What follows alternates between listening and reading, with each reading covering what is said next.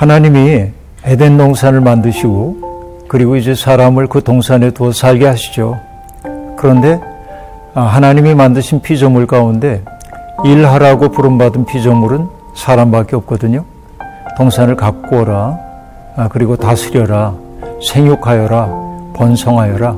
그러니까 하나님이 일하라고 한 거예요. 근데 그 일은 지긋지긋한 일이 아니에요.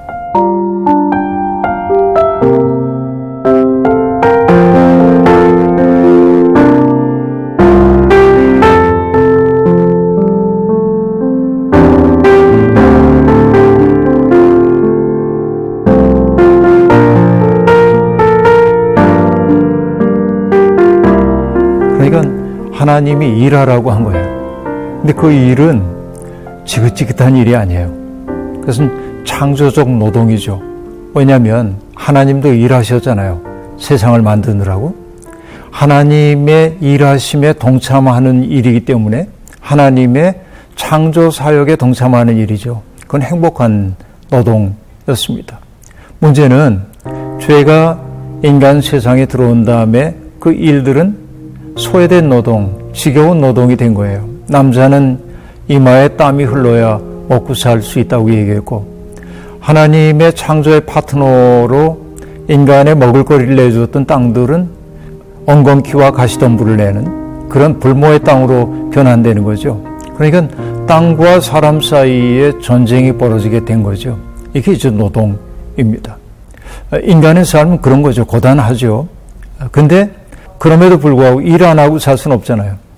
불안당들이 있긴 한데 땀 흘리지 않고 먹고 사는 불안당들이 있긴 있지만 우리는 어쨌든 일을 해야 하는 존재입니다. 근데 어떤 일을 해야 할까요?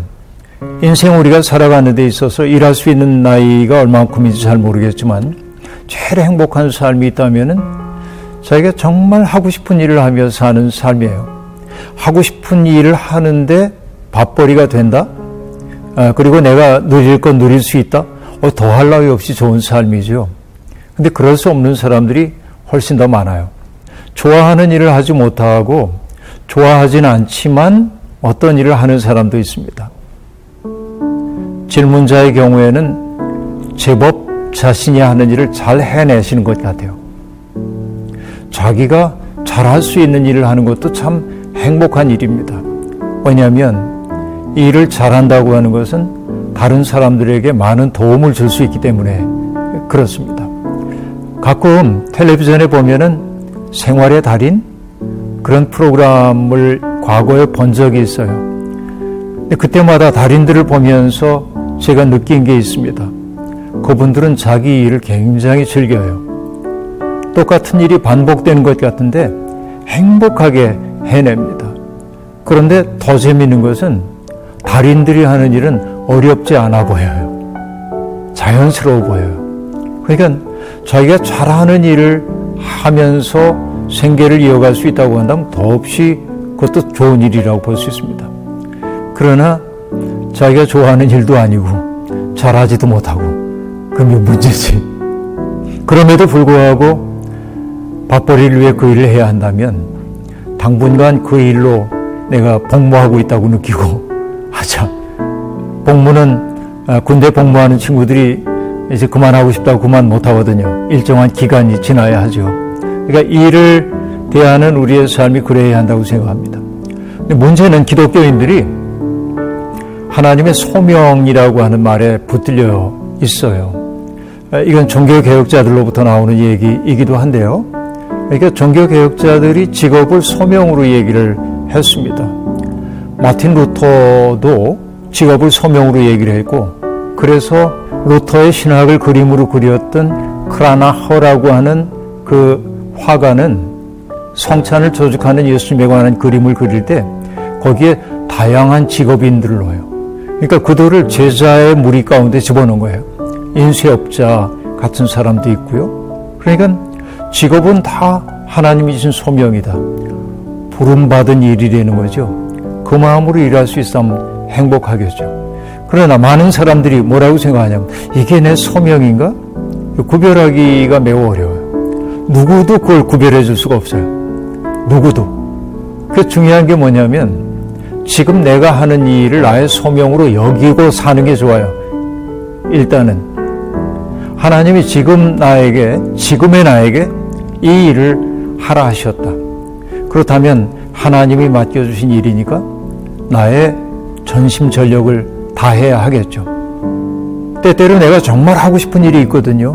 근데 내 가족들을 위해서 내가 그 일을 할 수 없을 때도 있어요. 그러면 내가 가족들을 위해 하고 있는 그 일은 소명과 무관한 삶인가? 아니요. 그 얼마나 거룩한 소명이에요? 그렇죠. 내 가족의 인간다운 삶을 위해서 내가 하고 싶은 일을 잠시 내려놓고 가족들을 건사하기 위해 일하는 것을 소명이 아니라고 누가 말할 수가 있어요. 그러니까 그에게 가장 적합한 소명인지는 모르지만 그 일을 성심껏 감당하려고 할 때 하나님은 기뻐하실 거예요. 소명론을 우린 그렇게 바꾸어 생각해야 한다 하는 생각이 들거든요. 아, 질문자의 경우에도 지금 하고 있는 일을 내가 끝까지 못할 것 같아요. 어, 그러면 난 변화가 필요하다고 생각해요.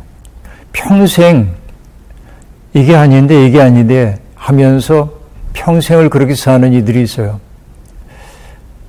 어떻게 보면 불행해요. 갈매기의 꿈이라고 하는 책을 썼던 리차드 바흐라고 하는 분이 있죠.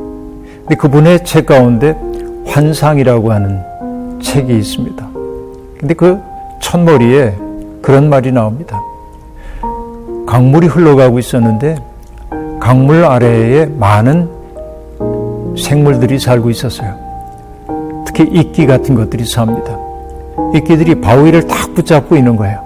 왜냐하면 놓치는 순간 자기가 어떻게 될는지 모른다는 공포 때문에 그런데 어느 날 그 이끼들이 강물 위를 이렇게 바라보니까 자기들과 똑같은 이끼가 둥실둥실 떠가고 있는 거예요. 그러자 물속에 있던 군생들이 소리를 질러요.